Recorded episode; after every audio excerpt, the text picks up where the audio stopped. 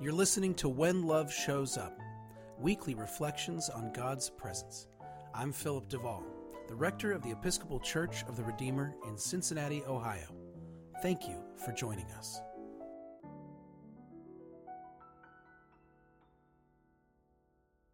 It's worth noting that Jesus didn't always like his job.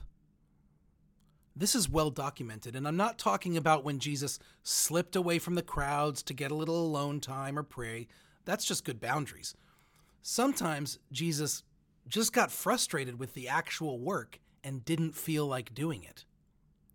There's a famous story of Jesus going to the top of a mountain with three of his closest disciples.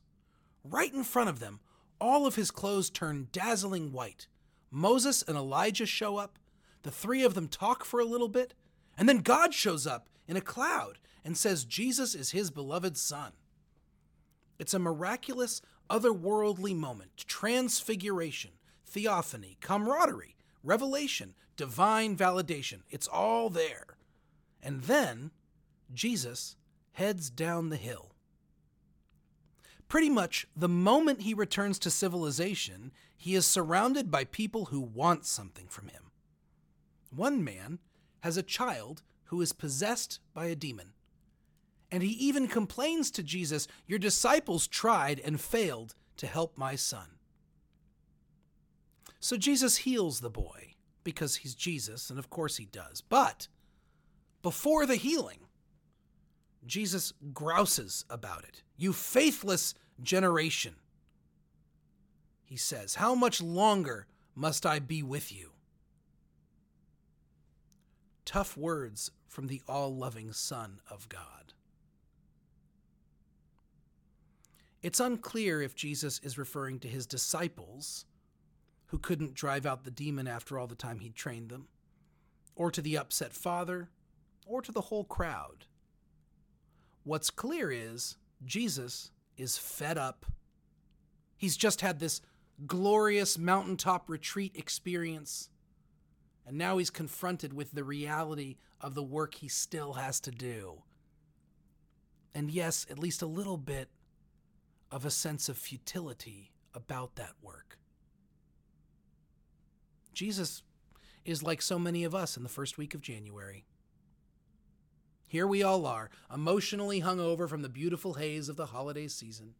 So much planning and traveling and visiting and hosting and partying and wrapping and gift giving. So many expectations, some met and some frustrated.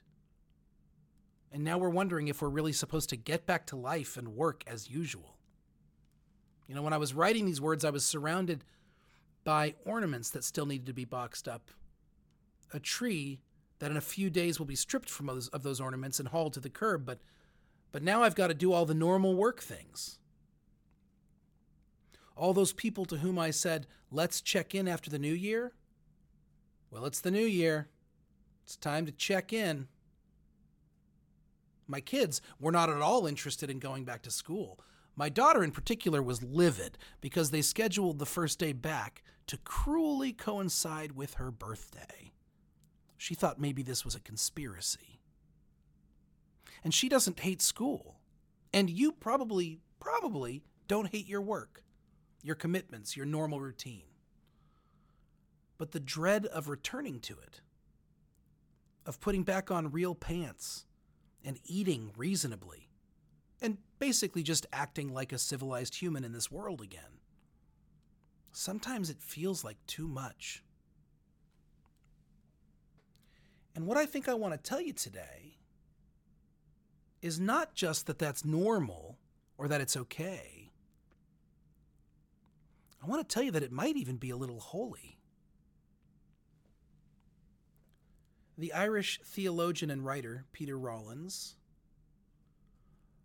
likes to point out that Jesus expresses doubt in God when on the cross. My God, my God, why have you forsaken me? Jesus cries out. Rollins goes on to say that if Christians are serious that Jesus is himself God, well, this moment does not contradict that idea, but makes it more powerful. If Jesus is God, and Jesus expresses doubt and abandonment, then Rollins reasons God has experienced feelings of doubt and abandonment. And that means those feelings aren't sinful. In fact, if God experiences doubt, then doubt must be holy. Jesus, in his actions, hallows doubt. There is something holy about doubting God. There must be. Jesus has done it. Friends, I don't think this is a small point. For the Christian, Jesus is God. And for the Christian, God does not make mistakes. As annoying as it is for us to acknowledge sometimes, our doctrine is that God, even when inscrutable and mysterious, is not wrong. God is holy. I am persuaded by Rollins' argument.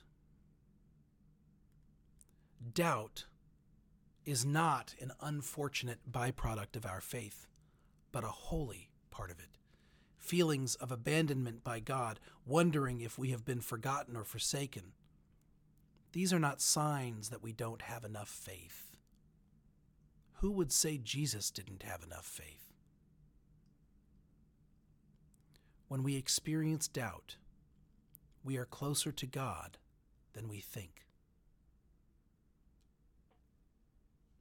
And that feeling of dread we have as we descend from the mountaintop of Christmas and return to normal life with all of its anxieties and frustrations, that's holy too. We don't need to feel guilt about it. We also don't need to worry that it means something deeper. Sometimes real life is just hard.